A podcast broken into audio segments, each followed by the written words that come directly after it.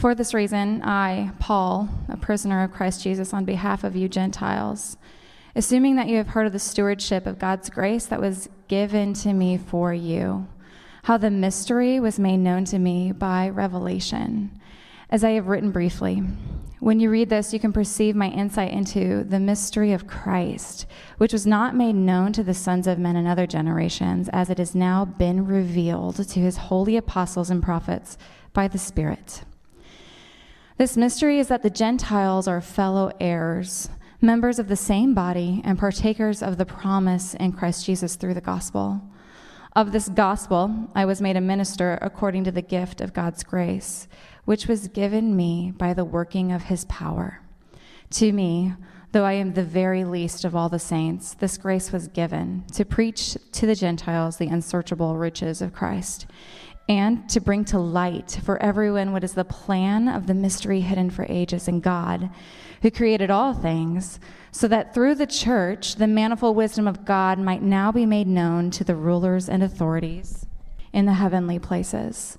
This was according to the eternal purpose that he has realized in Christ Jesus our Lord, in whom we have boldness and access with confidence through our faith in him. So I ask you not to lose heart over what I am suffering for you, which is your glory. This is the word of the Lord. Thanks be to God. Good morning. How we doing? Uh, so my name is Tyler. Um, I'm on staff at City on the Hill Brookline. Um, City on the Hill Brookline is another one of the network churches that um, you guys are a part of. Uh, it's great to be with you guys today. Um, so many new faces, so many familiar faces. Um, it's, it's good to see you. Uh, my, my wife, Ashley, and I both have uh, a really special spot in our heart for Somerville and for Koa Somerville. Um, Fletcher Lang, your pastor, uh, was actually my boss and my pastor for a few years when he was on staff at Koa Brookline before he came over to Koa Somerville. And then he and his uh, wife, Megan, uh, led my wife and I through our premarital counseling. And then Fletcher actually married us a few years ago. Um, so through them both, we kind of have a deep love for you all.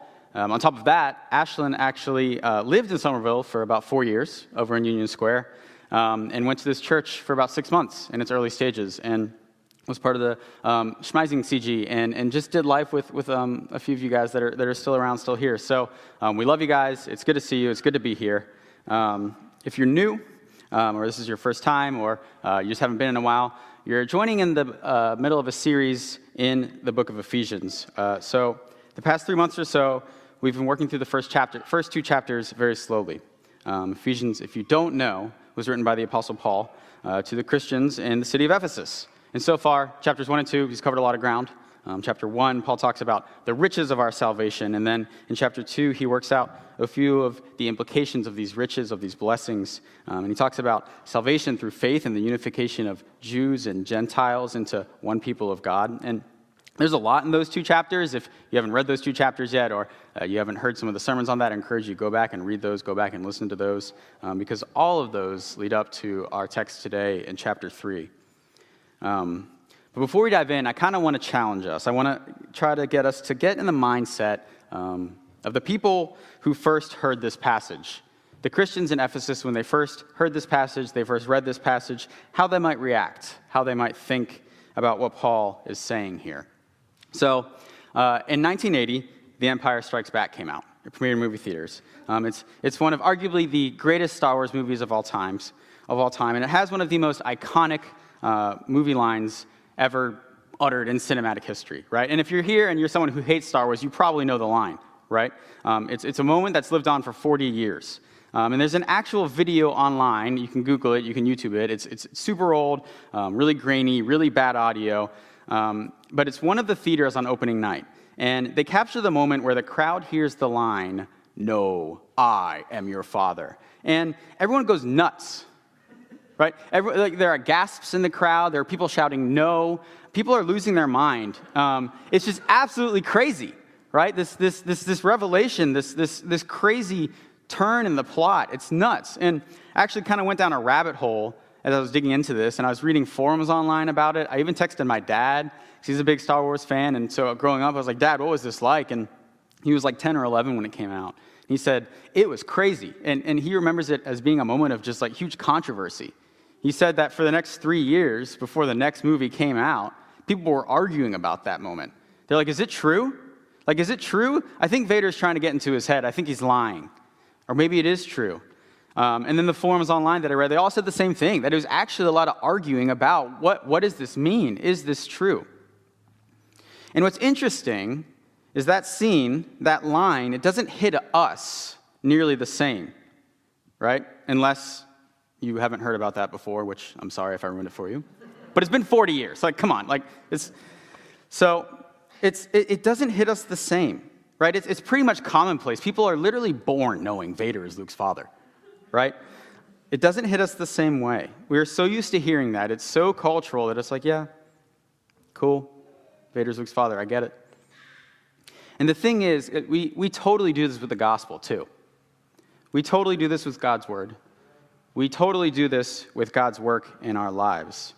So I challenge you this morning to think about how the Christians in Ephesus felt when they heard about the things that we read, when they heard about the mystery being revealed. What did they think for the first time? Just like the people in that movie theater. What did they think for the first time?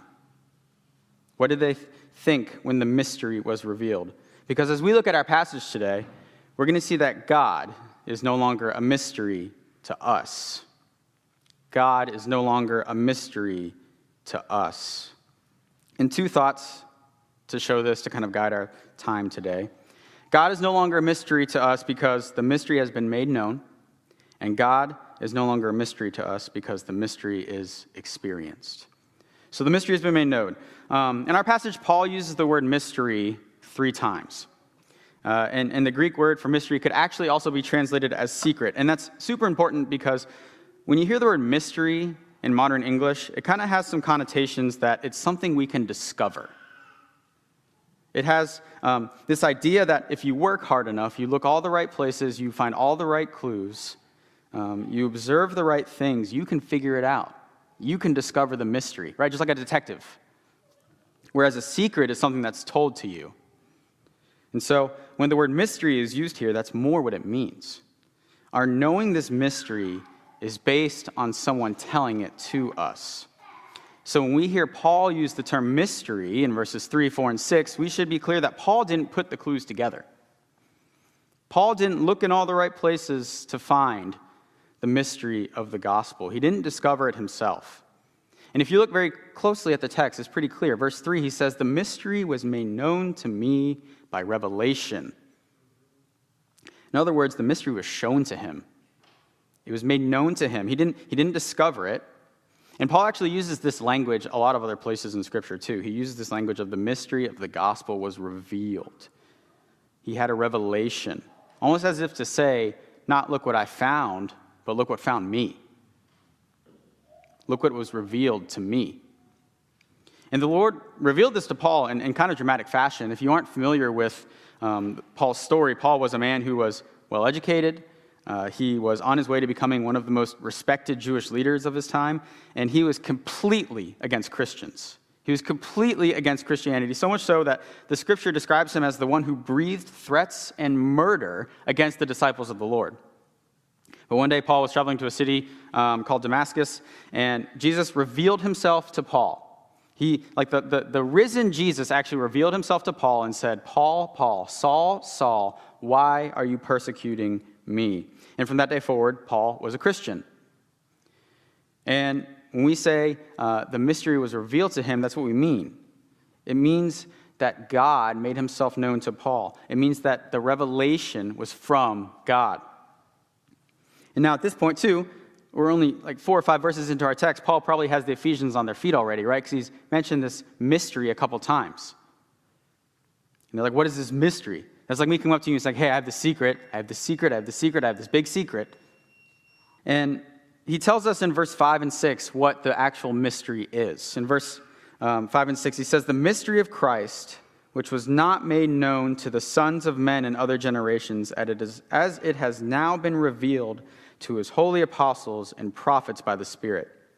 This mystery is that the Gentiles are fellow heirs, members of the same body, and partakers of the promise in Christ Jesus through the gospel. So let's deal with verse 5 first.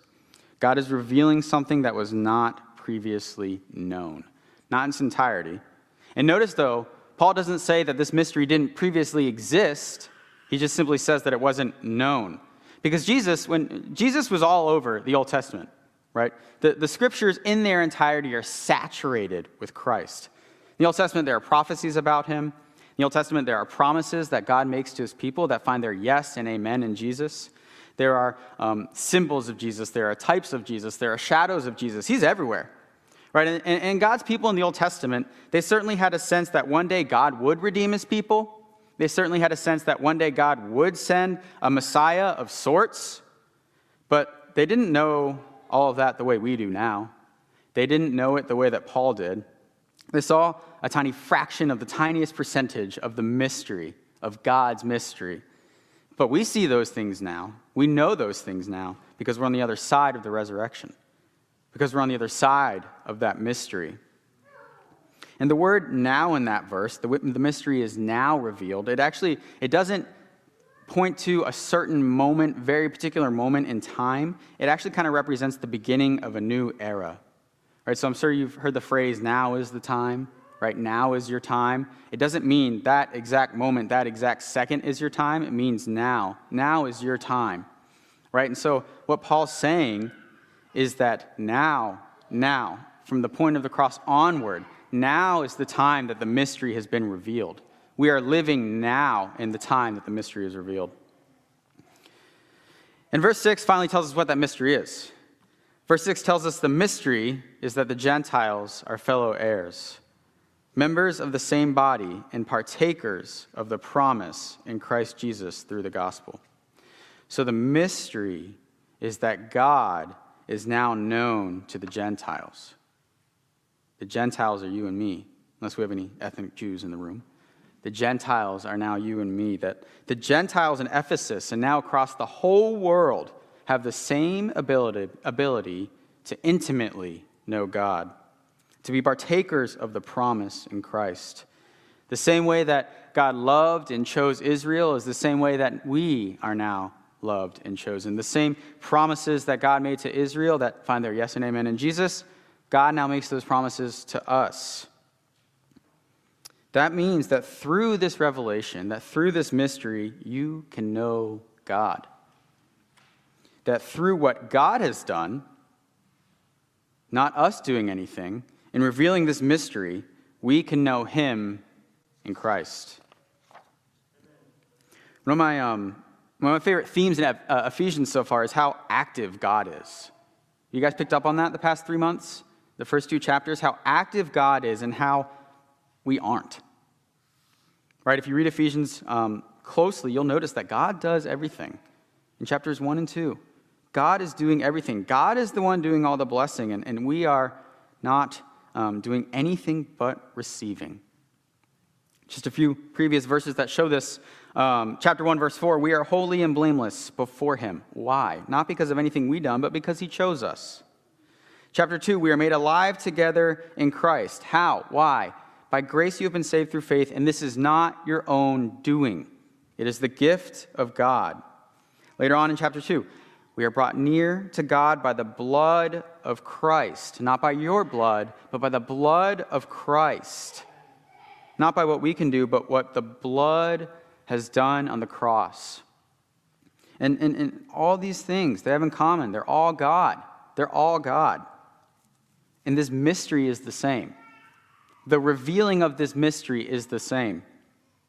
That means you can stop trying to figure it out. That means you can stop trying to earn your way to God through the way you love and serve other people. That means you can um, stop trying to earn God's approval. That means you already have it in Christ because He's revealed Himself through the mystery to you. He is the one that has revealed the mystery. Therefore, God is the reason we can know God. And I know that sounds kind of weird. Why can you know God? Because God. How can you know God? Because God. Why are you close to God? Because God. Something we should know, though, too, um, is that God is the one that revealed this mystery and that He's enabled us to know Him. But it actually, so it actually came at a cost. At least it came at a cost to three people. First, the mystery cost God himself. Verse 6 tells us that the mystery gives the Gentiles, so you and me, the ability to know God through the gospel. Through the gospel, through the perfect life, the torturous death, and the glorious resurrection of Jesus Christ, we can now know God. It cost God because God needed a sacrifice to rid us of our sin. There's a price that needed to be paid so that we might know him. And Paul has said this multiple times already in multiple ways. He's, he's shared the gospel multiple times in the book of Ephesians. Um, chapter 2, verse 4 But God, being rich in mercy because of the great love with which he loved us, even we were dead in our trespasses, made us alive together with Christ. That came at a cost. Verse 13, which we already read, but now in Christ Jesus, you were once far off, have been brought near by the blood of Christ. You who were once far off were brought near at a cost. Paul says this in an equally intriguing way in 1 Corinthians chapter 6 when he says, straight up, you were bought with a price. You were bought with a cost. So this mystery cost God. Second person this mystery cost was Paul. And, and when I talk about Paul here, um, he, he, just kind of using him as an example, uh, it cost Christians throughout generations. Um, it cost them to, to propel the gospel message, to advance the kingdom of God. I'm just kind of using him as an example because it cost Paul specifically. As I said earlier, Paul, prior to becoming a Christian, was a well respected Jewish leader, Jewish leader. Right? He was kind of advancing, kind of climbing the corporate ladder, so to speak. He probably had the utmost respect from his peers. He probably was never um, without need, whether financially or, or some kind of material need. He was probably never without need. But look where he is now. Look at verse 1. And look at why he's there.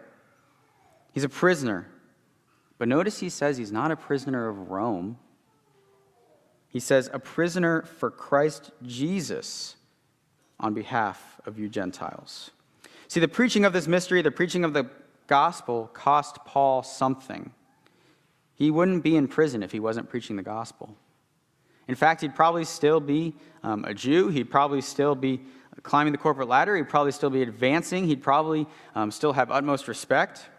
It cost Paul a promising career. It cost Paul suffering. I'm sure it cost Paul friends. I'm sure it cost Paul family, and eventually it cost Paul his life. And and, and it cost many others, again, many others through the generations like him that were preaching the gospel message, that were living out their faith. It cost them too. And the third person this uh, mystery costs is, is you, is me, is us. You see, when you accept this mystery of Christ, when you accept this gospel, when you know God, you immediately have to pay a cost, and you will continue to have to pay a cost. Not, not an eternal cost. Christ paid the eternal cost. Christ paid the cost um, that was due to be in God's presence, but you're going to suffer. You're going to suffer here on earth. You will suffer for the mystery. Um, we live in the West, we live in America, so probably not in the same way that Paul suffered. Probably not in the same way that Christians in the Middle East are suffering now. But you will be present when people constantly ridicule Christianity at work. You will have that friend that you just can't get that close to, you can't connect with that deeply because they aren't Christian. You will have family members who just won't understand you because they aren't Christian. I mean, you live in Boston, you live in the Northeast. You live in an area that isn't just anti organized religion, you live in an area that's very anti Christianity. You're already suffering by living here in some senses. And uh, the myriad of ways we can suffer are just kind of endless. But let me tell you, if you're here and you're suffering, please know it's worth it. Paul would tell you it's worth it. God is near. Ask almost anyone who's suffered deeply, and they'll tell you it's painful, it's long, it's hard, but it's formative. It forms you. Elisabeth Elliot, who's written quite a bit on suffering, captures this, captures this well when she says, um, The deepest things that I have learned in my own life have come from the deepest suffering. And out of the deepest waters and the hottest fires have come the deepest things I know about God. So, Christian who is suffering, know that God is going to bring purpose out of your suffering. Out of, out of the deepest parts of your suffering, out of the hardest moments, you can come to know some of the deepest things about God. It's not meaningless, and there's still comfort that's offered to you in the midst of that suffering. In light of that, Paul also tells us that knowing God, knowing this mystery, also comes with the sweetest of gifts, which leads us to our second part. The mystery is experienced. God experienced. So the mystery isn't just something we can know in our heads, it's something we can experience in our hearts. It's something that the believer actually enters into. So when you are a non believer and God called you to himself and you responded, you immediately have access to all that God offers his people. And Paul lists um, a couple of those things that come along with the mystery. It's not just the knowledge of God you get, it's not just um, the fact that you see the mystery, but it's that you get to experience the good things that God gives us in the mystery. And Paul talks about a few of these. I'm just going to highlight three of them the unsearchable riches of Christ in verse 8, the manifold wisdom of God in verse 10, and boldness, access, and confidence in verse 12. So, verse 8, Paul says, To me, though I am the very least of all the saints, this grace was given to preach to the Gentiles the unsearchable riches of Christ. The unsearchable riches of Christ. When you, when you think about that statement, when you think about that, when you look at Paul's life from the outside, you wouldn't expect him to say something like that. You expect someone who went from nothing to something to say that kind of statement. Not someone that went from something to nothing, at least from the outside, right? Paul went from respected rabbi uh, to a prisoner. Paul went from having essentially everything he needed to having, in a material sense, absolutely nothing, to being in chains. And there's great comfort in that. There's great comfort in that because it tells us that the unsearchable riches of Christ are available to you no matter what your circumstances. If Paul can experience this in prison, you can experience this anywhere. If Paul can be chained and say, There are unsearchable riches in Christ that give me hope, that give me meaning, that give me purpose, that give me joy, and I am chained, then so can we. Some of the words used in, in different Bible translations actually paint kind of a bigger, more holistic picture when you consider them all. Some other translations say the untraceable riches of Christ, the inscrutable riches of Christ, the boundless, unfathomable, endless, incalculable, infinite, immeasurable, exhaustless riches of Christ. The riches of Christ are endless.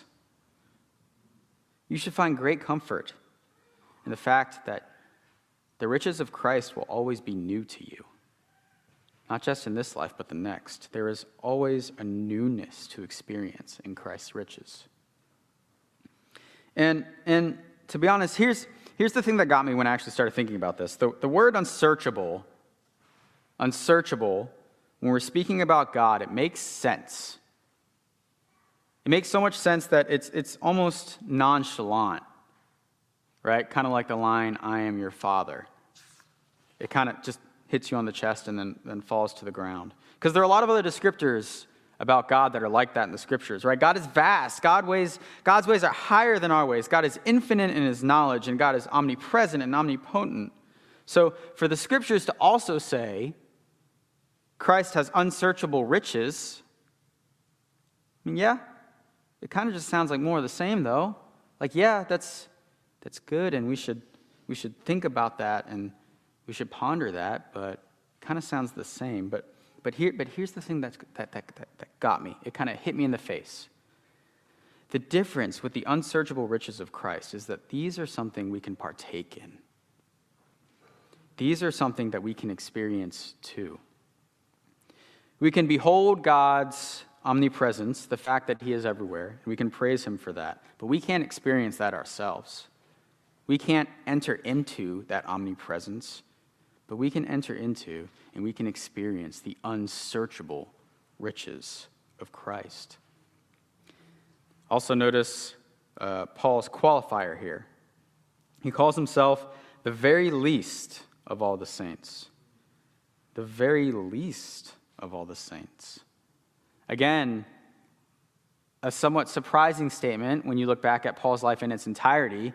Um, but as we talked about earlier, Paul, he persecuted Christians. He was present when Christians were killed, and he approved of that killing. And he probably had those things in mind when he's writing this, when he says, I'm the least of all the saints. But it's a beautiful truth that the very least of us can experience and know the unsearchable riches of Christ. That means you don't have to have it all together. In fact, the reality that you don't have it all together makes you the, all the more qualified to come to Christ in the first place because he came for the people that don't have it together. We have all these burdens and all these sins, and we think we need to tidy up we need to clean a little bit here and clean a little bit there, and then we come to God. We don't realize we're doing the very thing that God wants to do for us. Christ's unsearchable riches don't just give you a bunch of stuff and then leave you where you are with a gold chalice. Christ's unsearchable riches change you. They change you to look more like Him. And the ultimate, ra- the ultimate reality, the ultimate reason these riches are unsearchable is because the unsearchable riches are Christ himself. It's Jesus himself. Because when you look at someone like Paul, who's in prison, he has nothing. He has nothing. And he is suffering. The only way that he could have riches of any kind is if he cherishes Christ. If he realizes that the unsearchable riches are actually Christ. Jesus himself. Paul also talks about the wisdom of God in verse 10 as another way we can experience and enter into the mystery. Paul says that through the church, the manifold wisdom of God might now be made known to the rulers and authorities in the heavenly places. Through the church, the manifold wisdom of God might now be made known. This is the only place in Scripture where God's wisdom is described as manifold. It's kind of an odd word. I think when we first hear it, we maybe get quite an, like a little bit of an idea of what God's saying. He's saying that God's wisdom is multi pronged, God's wisdom is multifaceted. God's wisdom is massive and complex. And the wisdom of God is made known through the church. The wisdom of God is made known through the church, capital C, through the church throughout all time with all the believers and all the saints. God's wisdom is made known through this church through Koa Somerville, through you guys. No pressure. Through the church, God's wisdom, God's plan for love and reconciliation are on display. And this should actually really shape the way you view your life. It makes it more God centered. Ask yourself, why did you come to church today? Why did you come to church today? Was it because something you wanted? It to find happiness? Find relief from something? to be comforted, socialize? Or was it to make known the wisdom of God to the world and to the heavenly beings? Those other things, they're good. They're good, but they're byproducts. They're byproducts of the purpose of the church. If God is most concerned with his glory, then the church ought to be as well. When this verse says that through the church, or through the, when this verse says that through the church the manifold wisdom of God is made known, what does that lead to? God getting glory. Not only does God make his wisdom made known through the church to the world, but he makes it known to the rulers and authorities in the heavenly places. So this is this sounds kind of bizarre, but it's, it's actually kind of simple. Spiritual beings, angels, all the rulers and authorities in the heavenly places look down at you, at us, look down at the church, and they see the vast wisdom of God. And the plan of the church, and the revealing of the mystery that brought Jews and Gentiles together, that created the church, the heavenly beings, they look down and they see the wisdom of God. The last thing Paul talks about that I want to highlight is found in verse 12. In whom, so in Christ Jesus, we have boldness and access with confidence through our faith in him. So, part of knowing God the way he intends for his people to is to also have complete access to him. Knowing God is not just a cognitive thing, but it's a heart thing. It's equivalent to knowing someone on Facebook versus knowing someone in person and spending time with them and having conversation with them, having access to them.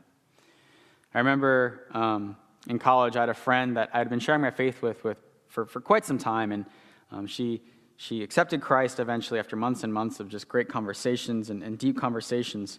Um, and a little bit after that, we were walking on the beach, and um, she just breaks down and starts crying. She starts crying. And eventually she shares that, that she actually just desperately, she desperately wanted to tell God that she loves him. And that statement kind of confused me because I was like, what do you mean? Well, just say it. And the thing was, when she started to pray, when she tried to come into God's presence, she just couldn't do it. Something was stopping her. Um, and she had, a, she had a, a rough religious upbringing. She has a, a religious upbringing that kind of scarred her. So the thought of talking to God freely was hard for her. She kind of knew that, okay, you can talk to God, but it has to be formal. You have to be polite. You have to be cordial. Um, and, and maybe even more than that, someone has to talk to God for you, whether it's a priest or a pastor or, or someone else. And, and honestly, as I look back at that conversation, I just desperately wish I knew this verse and had it on hand. So that I could say to her, In Jesus, you have boldness. In Jesus, you have access with confidence that God, being a good and loving Father, hears you. One of my favorite Tim Keller quotes, if you've been around Koa for a while, you've probably heard it, um, is the only person who dares wake up a king at 3 a.m. for a glass of water is a child. And we have that kind of access. Friends, do not let the truth fly over your head that you are a child of God and that you have unlimited access to the one who made everything you see and the one who made everything you don't see. And don't let the truth fly over your head that you can come into God's presence with boldness and confidence that He is a good, loving Father and He wants to hear you. So, um, last thing as we wrap up, I want to point to one last thing in our passage. The last verse says, So I ask you not to lose heart over the things I'm suffering for you. I ask you not to lose heart. That is Paul um, saying that everything he's just talked about was in hopes that you would not be discouraged. Every truth that Paul has laid out um, should lead to your encouragement, to keep you from being discouraged. So, friends, let the gospel encourage you. Let the mystery of God now revealed encourage you. Don't let the gospel become like a movie line. You've heard a thousand times. God is no longer a mystery to us, and that should be an encouragement. God has revealed the mystery of Christ, and that should be an encouragement. God has made a way for you as a believer of Christ to experience his goodness, to experience the unsearchable riches of Christ. It's my prayer that we walk away knowing that today. Let's pray. Father God, um, we are thankful that you have revealed the mystery. We are thankful that you have revealed the mystery that we can be part of your family. That through the gospel, through Jesus, through his work, through the work you've done through him, we can know you, we can experience you, we can experience unsearchable riches in you, Jesus. God, I pray that we know that dearly, we cling to that, we cling to you. Amen.